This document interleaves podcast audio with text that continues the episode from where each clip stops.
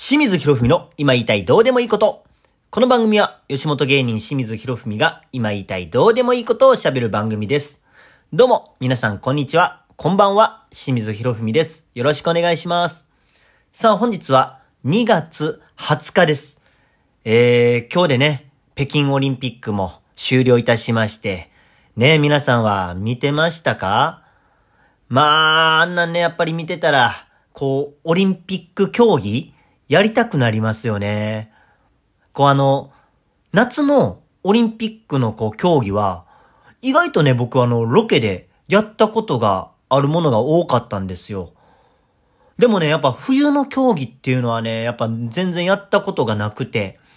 で、あの、カーリングとかね。あんなやってみたいわ。どっか大阪でできるとこないんかななんかね、あの、噂によると、北海道の小学生はなんか体育の授業でカーリングがあるらしいね。いや、北海道やなと思いながら、いや、大阪じゃね、考えられへんから。まあそんなことをこう、やってみたいな思いながらね、北京オリンピックも見ておりましたけども。まああとあの、終わったといえば、あの、僕の一人暮らしの期間が終了いたしました。まああの、一週間ちょいやったんですけどね。あのーうちのね、両親が、まあもしかしたらこう濃厚接触者扱いになったかも、ということやって、で、もう念のためにね、もうその時から、もう僕はあの実家に帰らずに、もう急遽ね、おばあちゃん家で生活することになりまして、で、一週間ぶりに帰ってきたんですけども、実家にね、やっぱ実家が落ち着くね。自分の部屋が。なんかあの、旅行から帰ってきた時の第一声目みたいになったけども。まああの、うちの親もね、結果的には何も症状はなかって元気あってね。まあ結果的に、うん、なんか濃厚接触者でもなかったとは思うんですけども。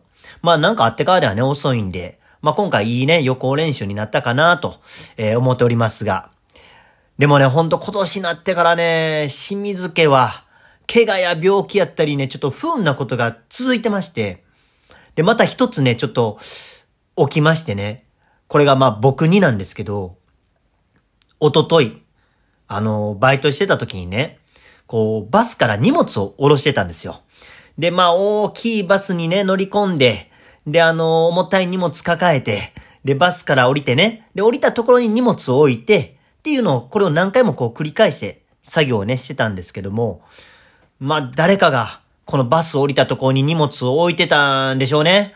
でも僕まさかそんなところに荷物あるとは思ってなかったから、その、バスからこう、下ろしてる荷物もね、大きいから、その足元が見えなくてね。で、重たい荷物持ったまま、よいしょってこう、勢いよくバスから降りたら、その、地面に置かれてた荷物に、こう、僕の右足が持ってかれまして、もう叫んだね。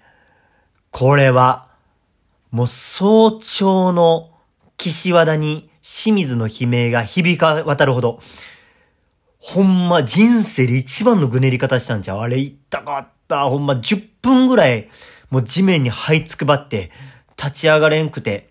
で、病院行きたいけど早朝やし、知らん場所やし、これから夕方までバイトあるし、みたいな。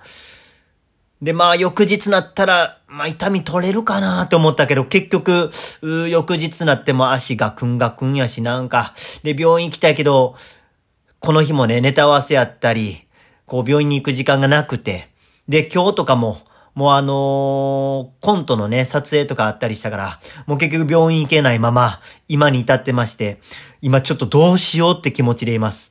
ちょっと右足、ほんま人生で一番のこれぐねり方してて今。サッカーやってた時もね、こんなぐねり方したことないぐらい。